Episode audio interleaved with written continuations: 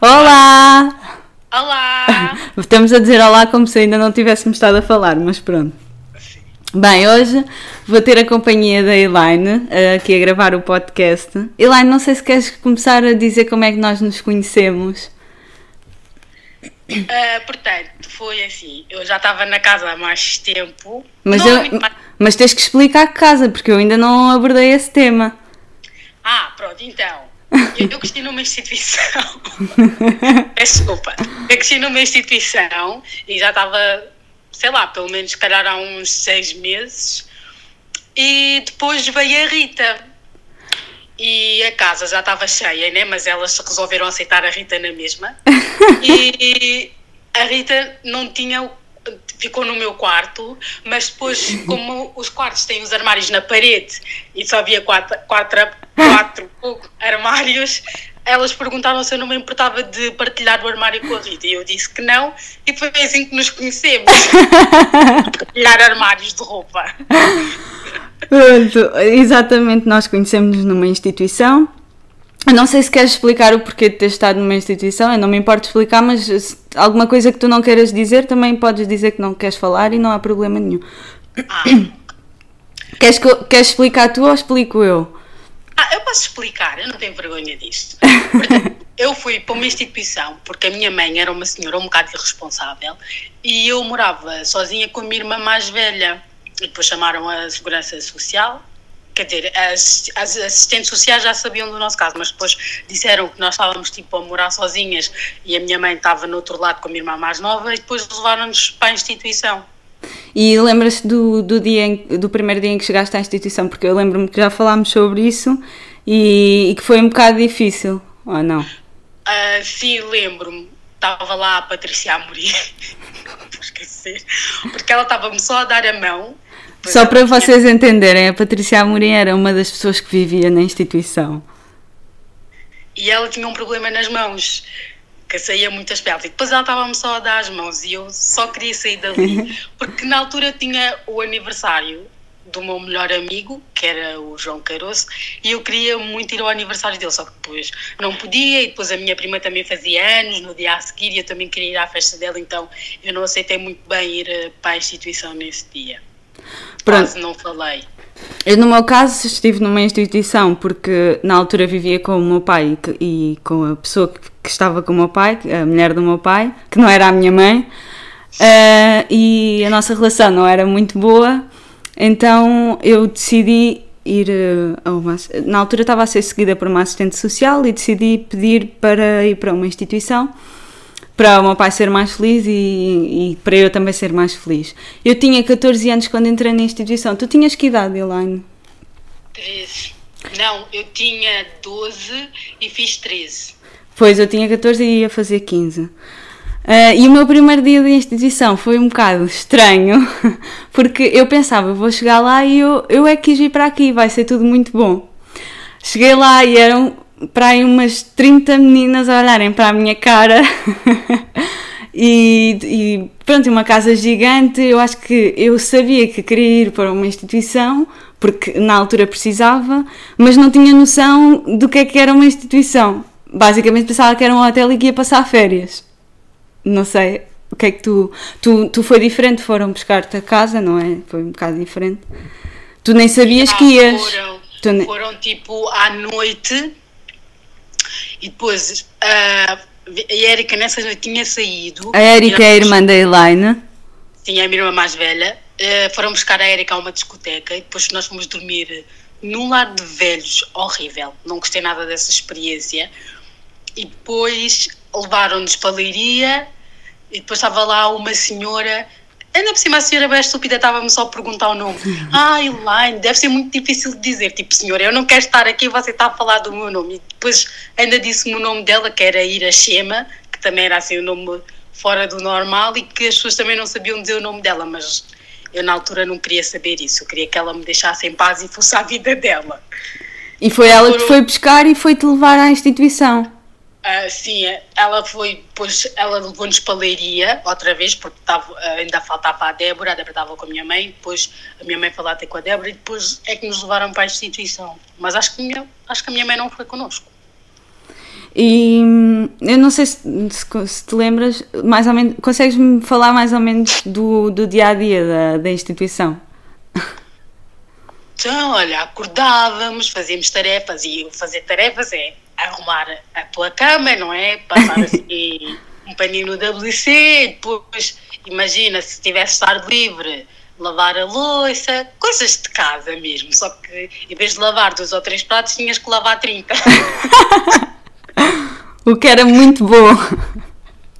Ótimo, maravilha. uh, pronto, e era basicamente isso, ias à escola, se tivesse atividades, fazias essas atividades. No meu caso, eu dizia que tinha atividades e fazia outras atividades, sem ser as atividades que eu dizia que tinha. Por exemplo, eu dizia que estava escrita no, no basquete e depois fazia outras coisas. Olha, sabes, eu estou-me aqui a lembrar de uma das coisas do dia a dia da instituição, era à noite termos que entregar o telemóvel antes de dormir. E que isso para mim foi um grande choque porque ainda por cima íamos dormir às 9 da noite. Ou seja, nós estávamos a falar com os nossos amigos e às 9 da noite tínhamos que dizer que íamos dormir todos os dias às 9 da noite porque às nenhuma. 9, não, às 10. Às 10, pronto, às 10. Às 10. Porque nenhuma de nós queria dizer que não podíamos falar porque tínhamos que entregar o telemóvel à noite, certo? Ah, isso para mim, por acaso, não foi uma coisa que me tenha custado muito, porque eu só tive telemóvel depois de estar na casa. Antes disso eu não tinha telemóvel. Aliás, eu tinha telemóvel, só que tipo, não usava muito, então foi uma coisa que por acaso não me fez muita diferença, não, não senti muita dificuldade. Claro que depois quando comecei a usar mais o telemóvel, para aí aos 15, 16 anos, para aí, aí já me fazia diferença, porque eu gostava de estar sempre a falar e não sei o quê. Mas não. quando entrei não me fez grande confusão porque eu não usava muito o telemóvel. Pois, a mim foi uma das coisas que mais me fez confusão. E há outra que me fez confusão, que a ti de certeza que também fez, que era os horários da instituição. O que é que acontece? Nós durante a semana tínhamos meia hora para chegar a casa, a partir do momento em que acabavam as aulas ou as atividades, ou seja, tínhamos meia hora para sair, para sair de manhã até ao percurso da escola e meia hora para sair à tarde para regressar.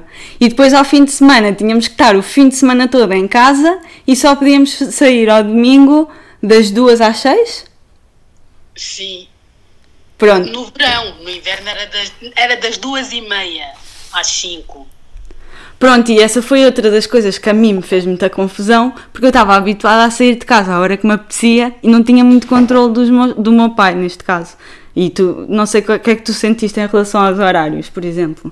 Opa, já, tipo, eu também quando estava sozinha, né, pronto, eu morei sozinha com a minha irmã, então aquilo era uma festa, eu saía sempre me apetecia, e onde me apetecia, não tinha que dizer nada a ninguém, depois, mas também ali, passei também ali a hora, pouca coisa podias fazer, né, mas, já, isso fez-me um, um bocado de confusão, porque eu, eu costumava sair à tarde, mesmo que fosse só para ficar no banco do jardim sentada, ia sair e e pronto, e depois ia para casa às horas que eu queria, porque não tinha ninguém para me dizer, olha, tens de estar em casa a estas horas. Exatamente, que era como eu.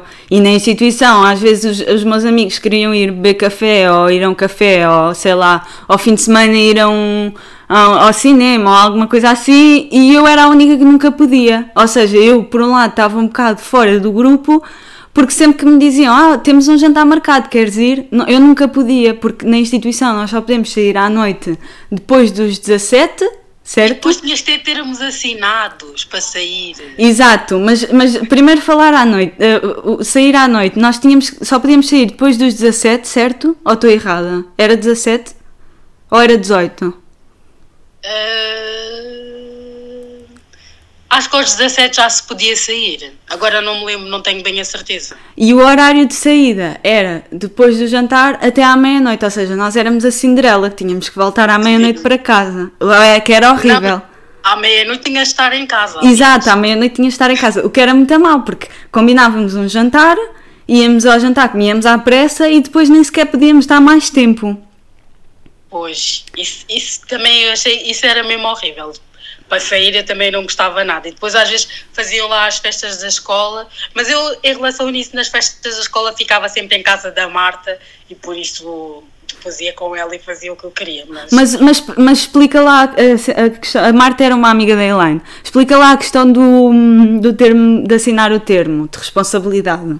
Portanto, como eu era menor de idade, os pais da Marta, pronto, que a Marta é, é da minha idade, né? Os pais da Marta tinham que assinar um papel a dizer que estavam responsáveis por mim.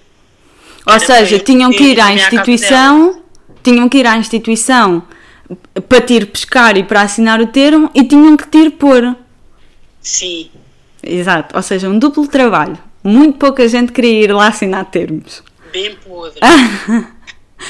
E outra coisa que eu me lembro é que eu cheguei a namorar com um rapaz durante algum tempo eh, e a mãe dele gostava imenso de mim. E eu, cada vez que queria estar com ele, tinha, tinha essa questão do, do termo de responsabilidade. Ou seja, um, o meu namoro foi muito mau nesse aspecto. Por acaso, tu também namoraste há algum tempo e eu não sei se tu tinhas esse tipo de, de coisa. Por exemplo, tu querias estar um bocadinho com o teu namorado, era quase impossível. E aí eu lembro-me, ah, quando andava já no liceu, que é a escola secundária, ahm, de sair bem rápido e ele também saía sempre mais cedo e depois ele ia ter comigo lá à escola e depois ficávamos tipo 15 minutos porque eu depois tinha outros 15 minutos para chegar a casa. Oh, era horrível. Era horrível, já. Ou era da tua turma ou então não podias namorar. Ou então davas um beijinho de manhã e lá à noite e já está. Sim, basicamente era isso. Hum, ah, outra coisa que eu te queria perguntar. Hum, não sei se tu lembras-te como é que tu te sentias. o caso da Elaine é um bocado diferente do meu, porque a Elaine vivia na instituição com mais duas irmãs e eu estava completamente sozinha, ou seja, era só eu. Hum, e se calhar, não sei, ia-te perguntar como é que tu, se tu te lembravas, como, como é que tu te sentias, se se te sentias em família ou não estando lá em casa. Ou seja, se aquilo era a tua casa mesmo e se tu sentias que todos os dias chegavas a, ca- a casa, eras amada, ah, estás a perceber? Estou a perceber, mas não era bem assim. Por exemplo, aquilo era o sítio onde eu vivia. Uhum. Uh, pronto, tinha cama, comida, tinha tudo, era o sítio onde eu vivia, mas eu não considerava bem uma casa-casa, não considerava. Aquilo tinha um, um certo ambiente familiar, mas só que não era a minha família, não era como se eu estivesse com a minha mãe e com as minhas irmãs em casa. Porque lá está, aquilo tinhas estrutura, tinhas regras que em casa os teus pais não te vão impor de, de entregar os telemóveis, que tens meia hora para chegar a casa e meia hora para ir para a escola, só podes ir de X em X horas. Eu vivia, eu sentia que aquilo era casa, mas não sentia, não sei muito bem explicar. Porque eu, nesse aspecto, eu acho que sentia-me um bocado diferente de ti. Isto porquê? Porque eu, em casa do meu pai, sentia que estava a mais, pelos problemas que tive e que tu, tu também sabes, que também não apetece abordar agora o tema. E ali na instituição sentia-me em casa no sentido em que eu chegava a casa e tinha a minha tranquilidade, sabes? Tipo, não estava preocupada se estou a mais ou não, se não tenho o meu espaço, se não tenho o meu canto.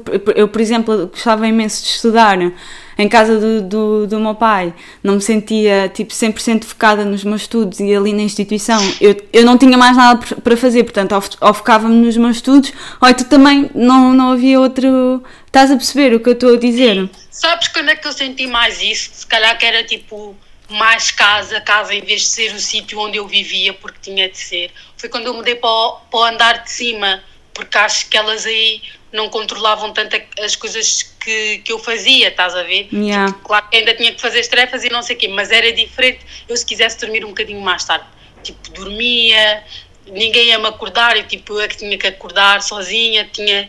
Era outra responsabilidade e acho que foi aí que se calhar senti, ah, aqui se, ah, se calhar é mais casa a casa, é como se fosse mais ambiente familiar. Quando eu partilhei o quarto com a Ana Lúcia, que era uma das meninas da casa, e depois quando partilhei o quarto contigo lá em cima. Explicando um bocado o que a Elaine está a dizer. Nós na instituição tínhamos a parte de baixo e a parte de cima. A parte de baixo, os, quart os quartos eram de 4, já chegou a ser de 5 pessoas, e lá em cima os quartos eram individuais, e na altura em que eu e a Elaine passámos para cima, passaram a ser duplos, para haver mais, mais meninas a conseguir estar lá em cima, em que o ambiente não era tão controlado. Ah, e, e nesse aspecto eu percebo o que é que tu estás a dizer. E em relação ao que a Elaine disse de nos irem acordar, é que todas as manhãs às 7 da manhã, quer tu tenhas aulas às 9 ou não, ou quer tu tenhas manhãs livres, tu é, iam-te acordar ao quarto, tinhas que ir obrigatoriamente tomar o pequeno almoço logo a seguir e fazer as tuas tarefas logo a seguir. Não podias estar, continuar a dormir a manhã inteira, o que na minha opinião era um bocado ridículo, mas pronto, são, eram as regras. Um, e que mais? Tinhas que fazer isso. Ah, e outra coisa que a mim me chocava também, não sei se a ti também, porque eu tenho o hábito, por exemplo, de tomar banho de manhã e na instituição éramos obrigadas a tomar à noite. Isso era uma coisa que também me fazia confusão. E se tomássemos de manhã havia repercussões, tipo, eh, não sei se tu nessas, nessa coisa se sentias. É uma coisa simples do dia a dia, mas que, que nós nas nossas casas não estamos habituadas e chegamos ali e é um choque. Não concordas? Uh, não, eu por acaso isso dos banhos era-me indiferente, tanto tomar banho de manhã como tomar banho à noite. Não, mas tipo de seres acordada, te imagina, tens manhã livre e tens mesmo ah, que acordar. sim, isso de, de acordar cedo e então se não vou ter aulas de manhã, porque é que vou estar a acordar? E outra não, coisa é que só te davam o telefone depois de fazeres as tuas tarefas e teres é, o pequeno almoço a tomar e não sei o que. Diz para a escola. Exato, ou seja, ao fim de semana tinhas o telemóvel para ir às 11 da manhã. Mesmo a sério. E outra coisa que também tínhamos regras era a questão da televisão, que havíamos. Nós, mesmo tendo tarde livre, ninguém podia acender a televisão. A televisão acendia-se é. das 6 ou das 7 às 8. Já nem me lembrava disso. E, ah, nós não podíamos ver televisão quando tínhamos tarde livre. E era bem podre. Pois é, que havia muitas regras que nós hoje em dia damos por garantido porque já não, não nos lembramos, mas que eram, que eram era, não era fácil viver. Por um lado era bom. Ah, mas, ia, mas era ganda seca, ficaste tipo uma tarde inteira à espera que chegasse às seis da tarde para poderes ver televisão. E ah, não se podia ligar a televisão durante a tarde. Yeah. Isso era bem podre. Yeah. Era mesmo horrível. E outra Ainda coisa. Na altura não havia tipo as redes sociais que agora, só havia tipo o Facebook na altura da instituição. O Instagram veio tipo mais tarde. Mas também não tinhas net. E depois também, yeah, depois havia essa, depois também não tinhas net. Yeah. E outra coisa que era também um bocado, também um bocado coisa é que nós éramos 30, chegámos a ser 40 miúdas naquela casa e todas tínhamos que ver o mesmo, porque a televisão era só uma. Mesmo que tu não gostasses de ver os morangos com açúcar, lá tinhas tu que gramar com os morangos com açúcar. E yeah, mesmo a sério. Isso de televisão era mesmo bem da podre. Yeah. Agora, tenho outra coisa para te falar, que é os castigos que nós apanhávamos. E eu vou começar já eu a falar, porque eu tenho um que foi completamente injusto, que foi tivemos uma reunião com a diretora da instituição em que, tinha, em que íamos ver todas as miúdas da casa, em que íamos ver uh, quem é que fumava ou não. O que é que acontece? A menina Elaine foi das únicas que não apanhou o castigo geral e que foi injusto ela não ter apanhado porque na semana anterior tinha estado a fumar comigo. Então. E, olha, desculpa lá, eu fumar, fumar não, dei tipo o quê? Um bafo? Ah, não interessa, mas ali, ali contava isso. Sim, mas eu não estava eu não estava aí na reunião onde é que eu tinha ido. Eu tinha tido uma viagem qualquer, eu não estava aí. Não interessa, eu vou-vos eu vou -vos dizer, ela não estava como não estavam outras miúdas. E então apanhámos todos um castigo geral, que foi ficar sem telemóvel, não sair ao fim de semana, não ver televisão foi mesmo um castigo em que nos tiraram tudo e a Elaine e mais uma ou duas meninas ficaram sem o castigo. Isto porquê? Porque a Elaine era uma das preferidas. Então vocês têm um testemunho de uma das preferidas e de uma das rejeitadas. e das preferidas, não. Mas eu, eu nessa cena, tipo, eu não estava aí, porque eu até lembro-me que a Tatiana, ela apanhou também castigo por ter dado um bafo. Exatamente. E depois, Uh, até na altura a Ana Lúcia veio falar comigo porque acho que a Magda estava na reunião e ela não apanhou o castigo, mas ela, ela sim fumava. Mas quem? A Ana Lúcia é que não apanhou o castigo? Não, a Magda. Ah, exatamente, exatamente. Não apanhou o castigo, já. Eu não estava aí. Pois mas... também, claro, tinha de dizer: Olha, eu dei um bafinho a semana Não, passada. nem tu, nem tu, nem nenhuma de nós. Eu estou a gozar, mas, mas na altura sentimos um bocado tipo: What the fuck? Tipo, ganda cara. olha, eu só cheguei e eu lembro-me de ter chegado da viagem, já nem me lembro onde é que tinha ido, lembro-me de ter chegado e depois dizer, ah, não sei o quê, veio um castigo geral por causa dos tabacos e não sei o quê. E depois, tipo, eu entrei e vocês estavam meio de uma reunião e eu, tipo, fiquei bem à toa, não estava a perceber o que é que se passava. Depois é que me explicaram. Mas isto tudo para pegar em quê? No tema dos castigos. Eu lembro-me quando eu chegava. Eu lembro-me que Uh, e tinha várias, várias conversas com a Ana Tomé, que era a nossa psicóloga, que eu nunca tive castigos antes de ir para a instituição. O meu pai, quando eu fazia alguma coisa de errado, sentava-me numa cadeira e tinha uma conversa comigo. E eu não precisava mais do que isso. Eh, falávamos do. Imaginem, houve uma altura em que eu faltava muito às aulas, antes de ir para a instituição. E o que é que o meu pai fez? Sentou-me numa cadeira e disse. Na altura, defendeu-me, uh, a minha diretora de turma defendeu-me disse que eu faltava porque tinha dores menstruais. E depois em casa teve uma conversa comigo e perguntou-me se eu queria o futuro que ele tinha, o, que é que eu ambicionava, se eu achava correto eu faltar às aulas, se eu achava correto mentir, etc, etc. E essa conversa bastou-me. E, e como esta, vários, vários, vários exemplos tenho do meu pai e de mim, a nossa relação era muito próxima. E chego à instituição e levo com castigos. Na minha opinião e, e na minha pessoa, um castigo só me fazia regredir, ou seja, dão-me um castigo de ficar sem o telemóvel eu vou arranjar outro telemóvel e quero é que vocês se lixem. Eu era muito. Por isso é que eu era renegada lá de casa. Porque, porque eu fazia tudo ao contrário. E como é que tu reagias nos castigos? Porque no meu caso era assim. É assim, eu não tive assim muitos castigos.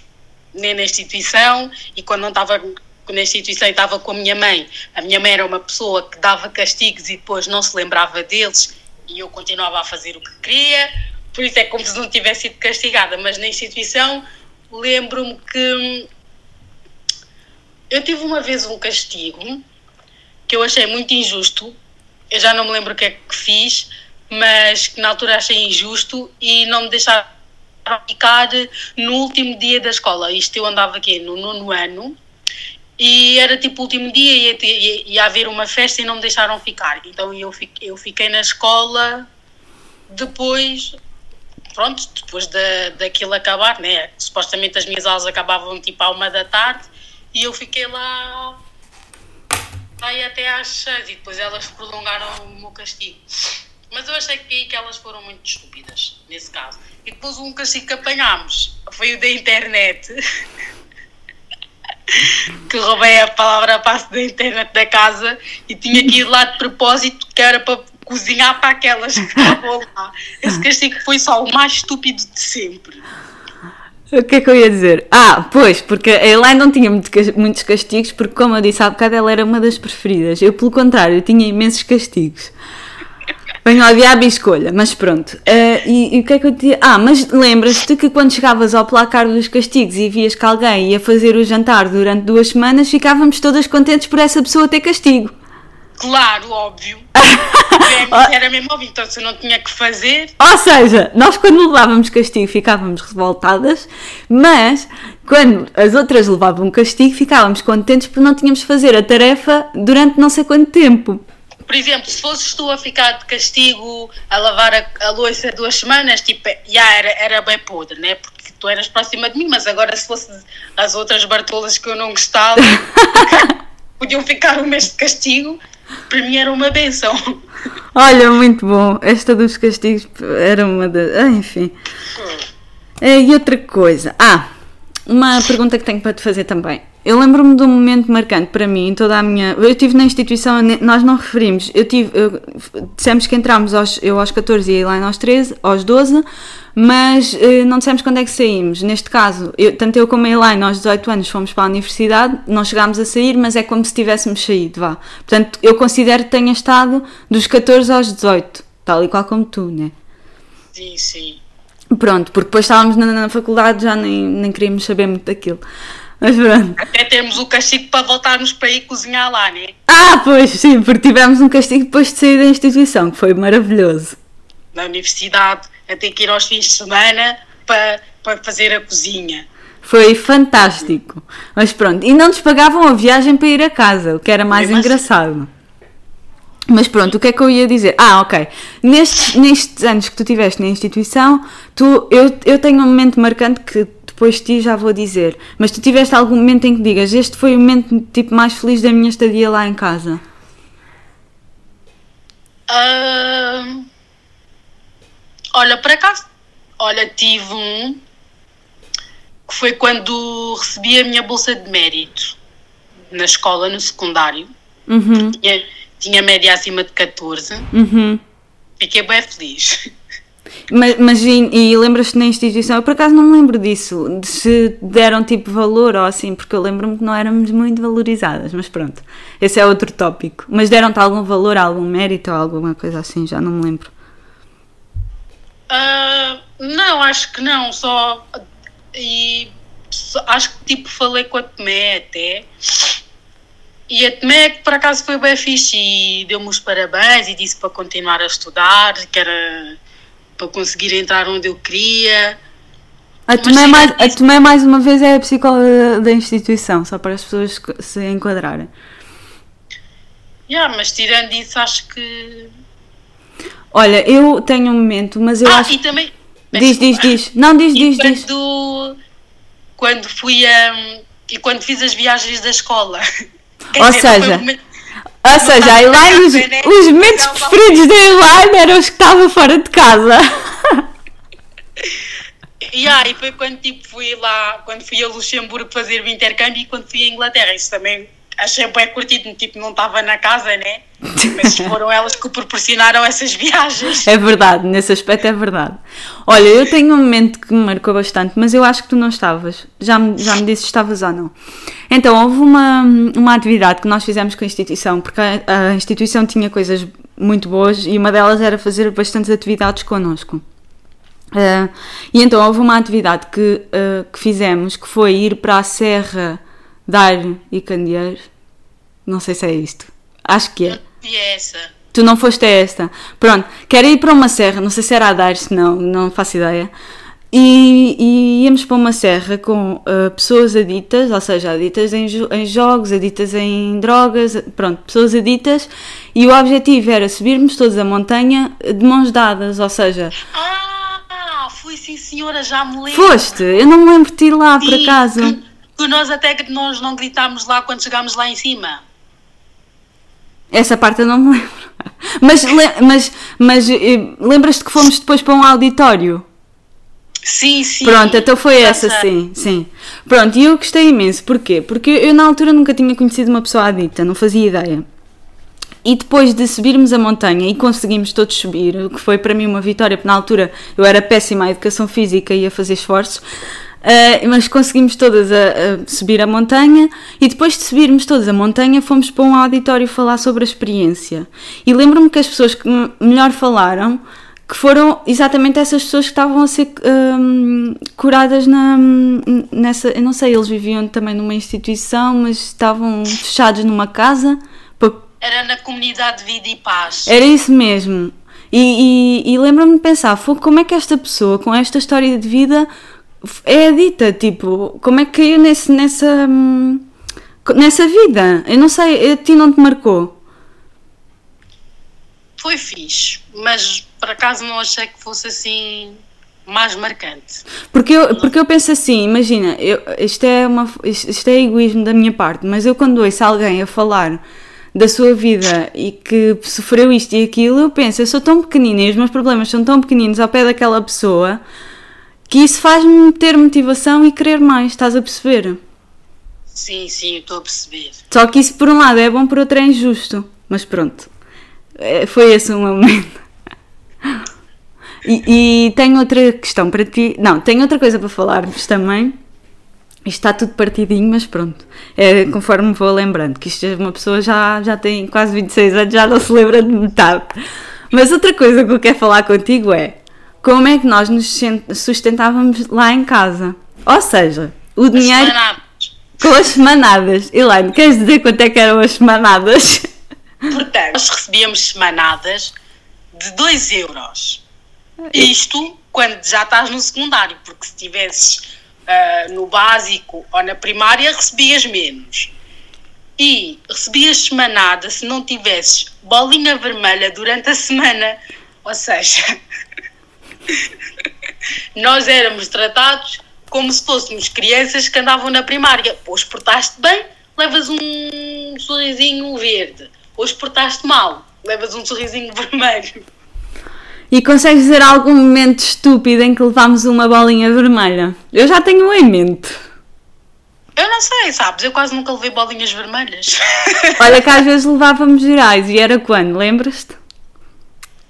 Não era quando? Quando estávamos no refeitório, com o barulho do refeitório. Ai, já. E isso era bem podre. Mas pronto, mas como eu tinha sempre mais bolinhas verdes, mas esse era bem podre, do refeitório. Exatamente, isto Só porquê? para não fazermos barulho para não falarmos à mesa. Exatamente, porque à mesa não podíamos falar, mas a maior parte das vezes estávamos tipo uma hora à mesa em que não podíamos falar. E depois diziam, não, vocês podem falar, mas é baixinho. Mas imaginem 30 pessoas numa, num refeitório, claro que nunca vai soar baixinho, né? Yeah. E pronto, levávamos a. Ou seja, a semanada já era pouca e mesmo assim ainda tínhamos a questão de poderíamos ou não receber os 2 euros que nos davam. Outra coisa que te queria perguntar, que tem a ver com o dinheiro, é a comida que comíamos. Quantos anos é que nós andávamos a comer ao pequeno almoço pão com manteiga e leite com chocolate? E o leite em pó. E leite em pó. Ia. O leite em pó era mesmo o pior de todos. Eu nunca bebi o leite em pó, porque aquilo era disgusting, sabia mesmo mal. Mas se não bebesses era eras obrigada e se soubessem que não bebias, levavas bolinha vermelha.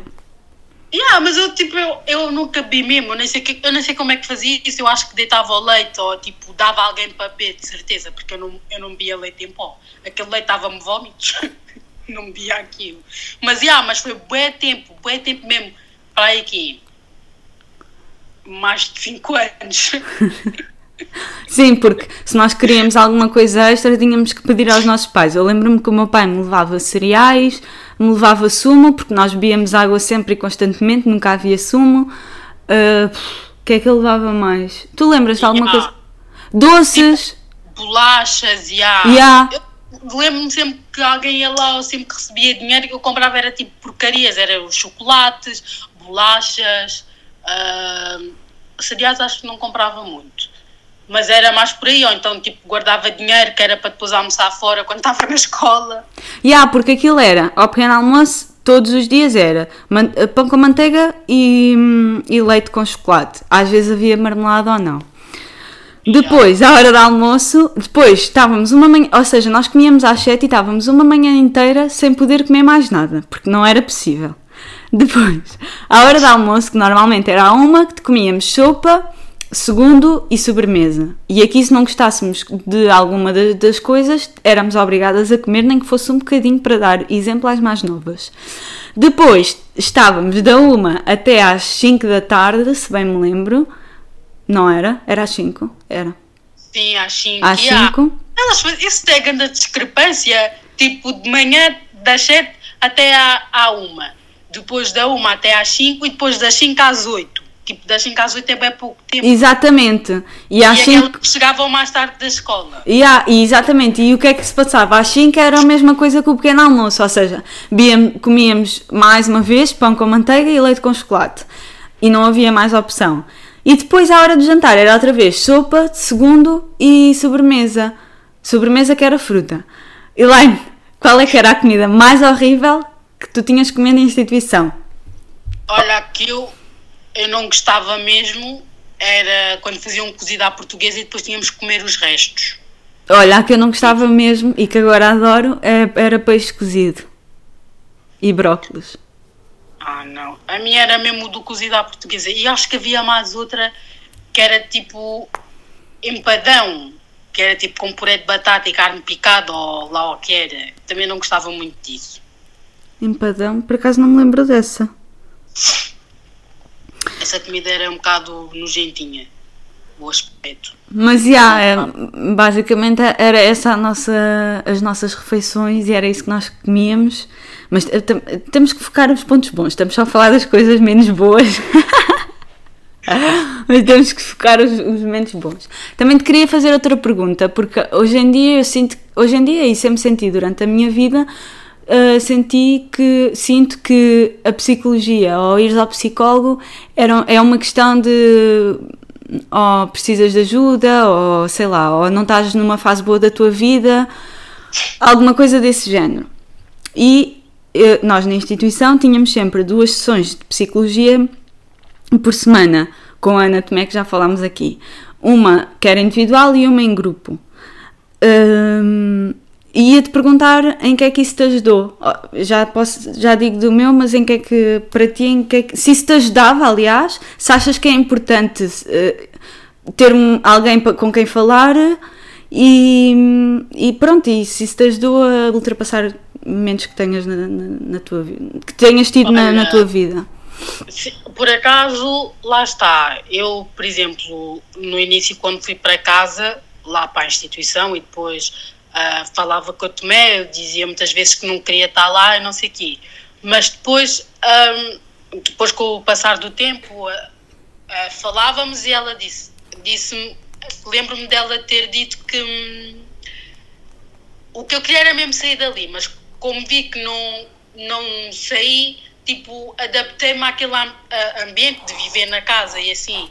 E eu acho que é, é importante termos alguém com quem falarmos, tanto nas, nas sessões individuais como as de grupo, é importante termos alguém com quem falarmos, porque hum, imagina, estás numa casa cheia de pessoas, umas vais conhecer, outras não, podes não te sentir à vontade para falar e podes estar a sofrer e podes ter algum problema e nesse aspecto é muito bom teres com quem falar, ter alguém ali que está mesmo uh, com a atenção toda para ti, a ouvir os teus problemas e também é bom partilhar isso uh, nos grupos, com os exercícios que fazíamos e escrever cartas e dizer o que é que admirávamos nas pessoas ou o que é que não gostávamos ou o que é que podíamos mudar. Eu acho que isso é muito importante e, e ajuda-te. Porque no meu caso eu acho que me ajudou a, a perceber mais, a conhecer-me e a ver quais são as minhas limitações ou onde é que eu queria ir, onde é que eu queria chegar, o que é que podia fazer e o que é que não podia fazer. Olha, a mim uma das coisas que eu retirei ness, na, nessas sessões e que ainda há, há, pouco tempo falámos e que eu deixei de fazer, mas que na, na, na, minha, no meu modo de viver não é, não é bom eu ter deixado de fazer, mas que era uma coisa muito engraçada. Que nos, nos grupos em que nós fazíamos, havia no início do ano, do ano definíamos sempre uh, objetivos que queríamos cumprir a curto prazo e que fossem possíveis de cumprir. E depois, no final do ano, víamos se conseguimos cumprir ou não, o que é que faltou e o que é, o que, é que falhou, o que é que podíamos ter feito mais para, para, para cumprir, se é que não, não, não tínhamos cumprido, etc, etc. Uh, e na altura eu lembro-me que isso me ajudava imenso, porque eu sou uma pessoa de objetivos e que me guio por objetivos e, e eu sentia naquele ano que, ok, tenho um objetivo de ser a melhor aluna da turma, imaginamos, por acaso no 12 acho que tinha um, de, um objetivo parecido, tirar a carta e conseguir inscrever-me na, na faculdade. E, e depois cheguei ao final do ano e li aquilo e vi que tinha conseguido tudo e para mim foi uma vitória. E hoje em dia eu não faço isso e sinto que é uma lacuna na minha vida e que deveria fazer. Tu, tu lembras-te de alguma coisa que isso tenha ajudado efetivamente, na, ou seja, alguma coisa que tínhamos falado no grupo ou que tu tinha, tenhas ouvido, ou etc, etc, que tenha feito na altura que tenha ajudado a levar a tua vida para melhores caminhos, não, não sei explicar. Não sei se me estás a perceber. Uh, é assim, agora especificamente não me lembro, não me estou a recordar nada por acaso. Mas agora que falaste nisso dos objetivos, eu antes também fazia, houve uma altura, quando estava na casa fazia, depois deixei de fazer e agora faço aqueles que sei que vou mesmo cumprir, ou essa é uma coisa que eu quero mesmo e, e que vou fazer. Porque às vezes eu penso, ah, eu quero fazer isto, isto e isto, mas depois nunca chego a fazer. E houve há uns anos, para aí dois ou três anos, que eu tipo dizia, ah, vou fazer isto, e depois tipo não fazia. E este ano, uh, em vez de fazer, meti só para aí três objetivos, que era para poder mesmo fazê-los. E este ano que é? 2020? Este ano sim, 2020. Ok. Então a ver se fazemos um podcast no final do ano, um episódio. Eu não defini. os meus objetivos. Uh, olha, mas, mas é, eu sinceramente não estou a fazer e acho que devia, já tivemos uma conversa há, há pouco tempo sobre isso, mas a mim eu, eu posso dizer que me faz mesmo falta alguém que puxe por mim todas as semanas, por exemplo, e que me acompanhe e que saiba como é que eu estou na minha vida e que se interessem a ouvir-me, porque eu, eu o que eu vejo tipo hoje em dia é que há muito poucas pessoas que realmente se interessam em, em te escutar, em te ouvir, em te perceber e etc. E eu sinto que com, com, lá em casa, com a Tomé, que isso era possível e foi, acho que foi das alturas em que eu me senti mais acompanhada. mesmo estando sozinha, não, não, não sei se. Eu acho que uma parte, por eu ter deixado de fazer essa cena dos objetivos, é que eu comecei a sentir que era muita pressão, tipo. Era uma pressão imposta por mim, porque eram os meus objetivos, mas ao mesmo tempo era tipo uma pressão. Era como se fosse imposta por outras pessoas, que era, ah, porque tens que fazer isso.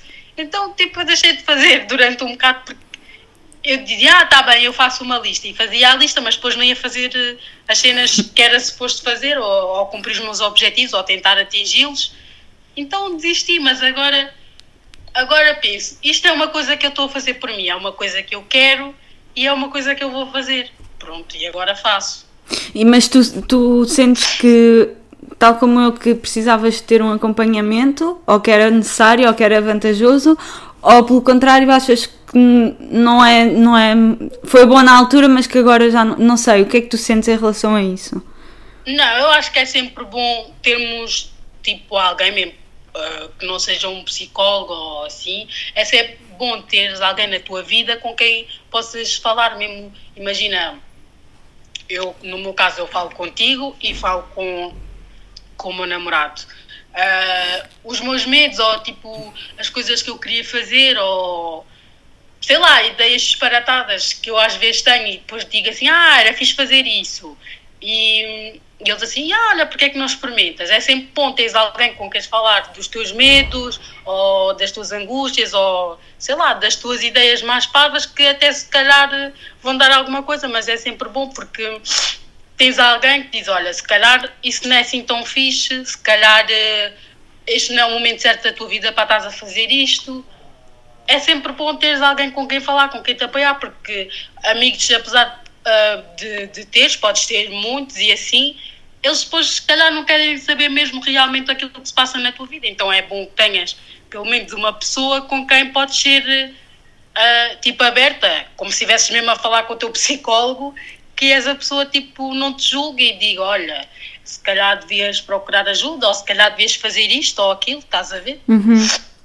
Então concordas comigo que é, é importante desmistificar que tu ires ao psicólogo ou, ou ter sessões de psicologia ou whatever, que não é necessariamente tu precisares de ajuda ou não estares bem ou, ou percebes? Sim, não, não é como se tivesses um problema mental, é por exemplo, tá, estás numa fase da tua vida, imagina uh, imagina realizei todos os meus sonhos e agora o que é que eu faço? Estou perdida. Uhum. É bom teres uma pessoa com quem falar sobre isso que te ajuda a perceber o que é que tu queres ou como é que tu podes seguir para a frente a partir daí. Uhum.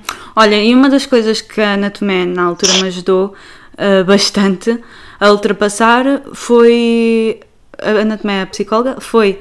Uma das coisas foi a morte do meu pai, que, foi algo muito mau, mas não, não querendo entrar por aí, foi, e aí eu acho que tu tens alguma coisa para dizer, foi uh, o bullying que eu, que eu sofri. É, o bullying é uma palavra muito forte, mas o, muitas coisas que eu sofri na escola, no, no 12 ano, antes disso.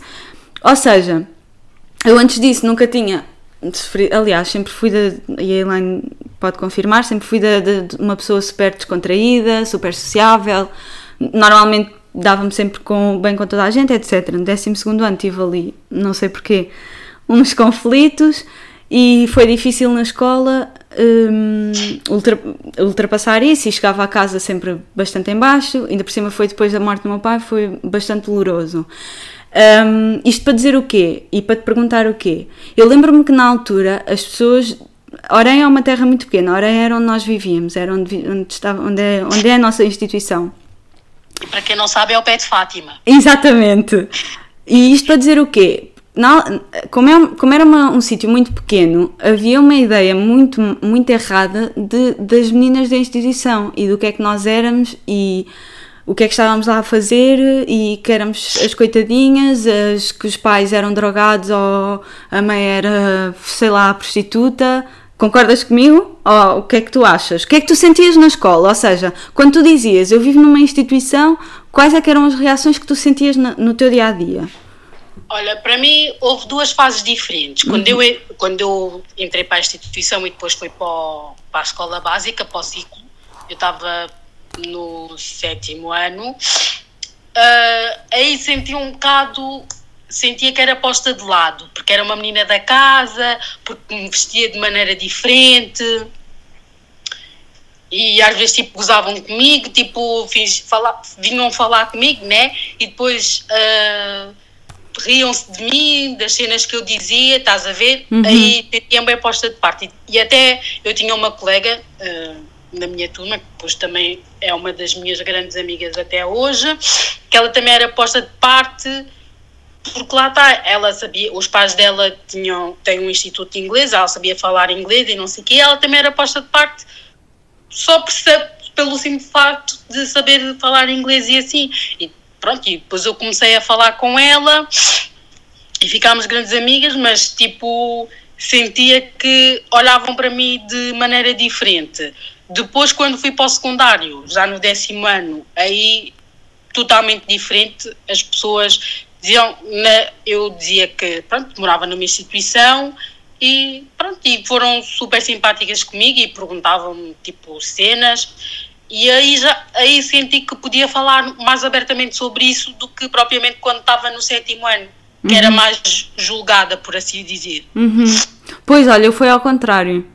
Eu cheguei à escola com uma atitude de eu vivo numa instituição, mas eu não tenho que ser rotulada e, e impunha-me bastante, ou seja, não é para eu viver numa instituição que eu sou pobre ou que os meus pais têm problemas, nas, porque por acaso no meu caso não era mesmo isso que, que, se passava. Quer o meu pai, quer a minha mãe, nunca, nunca tiveram problemas a nível, nunca tiveram problemas a nível monetário. Quer dizer, eram classe média, mas quer dizer, eu não fui para, para a instituição porque passava fome ou porque a minha mãe era prostituta ou porque o meu pai era toxicodependente. Fui precisamente pelo que expliquei no início. E então cheguei à escola com uma mentalidade de que eu sou uma pessoa normal, exatamente igual a vocês, simplesmente vivo numa casa com mais pessoas. E depois, no 12 ano, ah, e sempre cresci, entre aspas, com as mesmas pessoas, vai, com os mesmos amigos. Cheguei ao 12 ano, parece que me esqueci da força interior, não sei se por uh, o meu pai ter morrido ou não, mas parece que me esqueci dessa parte que eu tinha e também a maior parte dos meus amigos eh, saíram da, da minha turma, então ficou, ficaram pessoas que me fizeram regredir nesse sentido e foi o pior ano, sei lá, o pior, eu acredito que tenha sido o pior ano da minha vida nesse sentido e em muitos outros, mas pronto, nesse sentido. E, e, pronto, nesse, nesse aspecto foi diferente de ti. Mas, por exemplo, ainda que tenha sido diferente, ao contrário, era visível que havia sempre uma expressão quando dizíamos que éramos da instituição, ou que, para quem sabia que éramos da instituição. Porque eu, por exemplo, ouvia muitas vezes: Fogo, tu tiras boas notas, mas és de uma instituição. Percebes? Tipo, e parecia, mas porque é que eu, por ser de uma instituição, não posso tirar boas notas? Não é, Elaine? Mas eu penso, eu, eu por acaso no secundário não, não senti uh, tanto isso, tipo, porque eu depois eu tive em ciências e depois mudei para, para humanidades e depois quando estava em humanidades tinha pessoas que já que tinham sido da minha turma uh, no básico e pronto, já sabiam a minha história e não sei o quê, e, mas no básico é que eu sentia mais isso, ah, do tipo, porque és da instituição deviam pensar que eu era burra e eu por acaso não, sempre gostei muito da escola, sempre fui estudiosa, sempre prestei atenção nas aulas e pronto. Exatamente. Mas no, no ciclo é que eu sentia mais isso do que propriamente no secundário. Acho que no secundário, para mim, em termos de, de estigma e preconceito e não sei quê, não foi tipo mais tranquilo.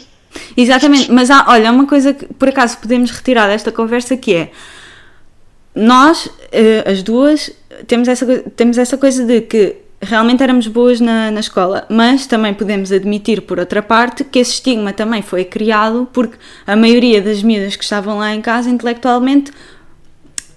Hum, como é que eu posso dizer isto sem coisa?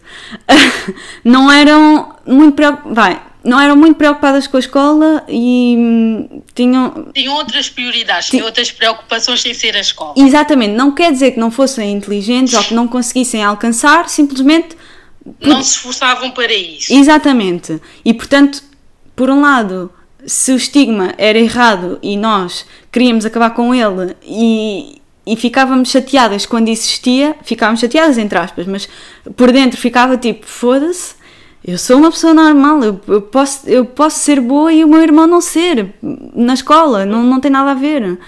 Mas pronto, se por um lado eu ficava chateada, por outro, se formos a pensar bem, depois também é, eu percebo porque é que. Ou seja, não percebo, mas esse estigma tinha algum fundamento, vá, é, isso que, é aí que eu quero chegar. Ou não? uh,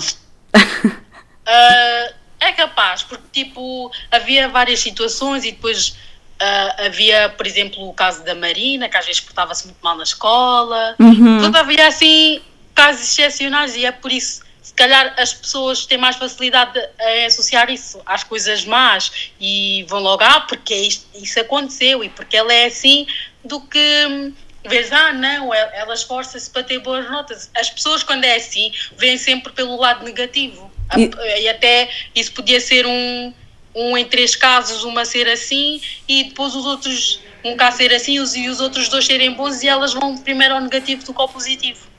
Exatamente. Espera aí que os meus vizinhos decidiram ir fazer barulho ali para, para o Aldo entrar. Só um bocadinho. Pronto, já está. Acho eu. Não, ainda estão a gritar. Eu nem vou meter pausa que é para não haver cortes. Pronto, já está. um, pronto, e agora quebrou aqui um bocado de coisa, mas eu também já ia passar para outro tema, que era como é que tu superavas os momentos maus? Uma vez que sofremos as duas coisas diferentes e, e algumas. E sofríamos, claro, tínhamos momentos bons e momentos maus como é que tu fazias para ultrapassar? Sendo que nunca estavas sozinha, ou raramente estavas sozinha, como é que fazias para ultrapassar uh, os, momentos, os maus momentos? Não sei se te lembras. Uh, portanto, eu. A Helena acabou de mandar. Espera aí. A Helena acabou de mandar mensagem a dizer que o filho dela estava a chorar. Tu queres ir socorrer o teu filho? Sim, era para não parar disso.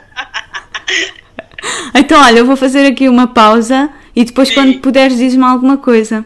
Tá, então até já. Até já. Entretanto, este episódio uh, acabou assim um bocado uh, de forma bru brusca, mas eu não sei se é isto, se, isto, se, se, se diz assim, mas pronto. Porque a Elaine foi um, socorrer o filho dela, que é pequenino, uh, mas eu também só tinha aqui mais duas ou três perguntas que não sei se se for possível, gravamos o, outro episódio. Uh, ou então não, ou então fica só, fica só este, esta parte. Eu acho que já foi bastante. Já, foi, já falámos bastante de bastantes temas e tópicos dentro do, do tema do, do que é viver numa instituição. Um, portanto, eu espero que tenha sido bastante explicativo e espero que não tenham estado aqui a perder muito tempo comigo uh, e com a Elaine. Um, para mim foi um, um episódio bastante fácil de gravar porque estava na companhia da Elaine e é sempre mais fluido. Um, e pronto, espero no próximo episódio ter outro tema diferente e que também seja. Que, que, que a quem chegou aqui a esta parte do episódio é porque vos cativou de alguma forma, então espero que o próximo vos cative também e que não tenha sido muito tempo e muito chato. E pronto, espero o vosso feedback. Obrigada e até ao próximo episódio.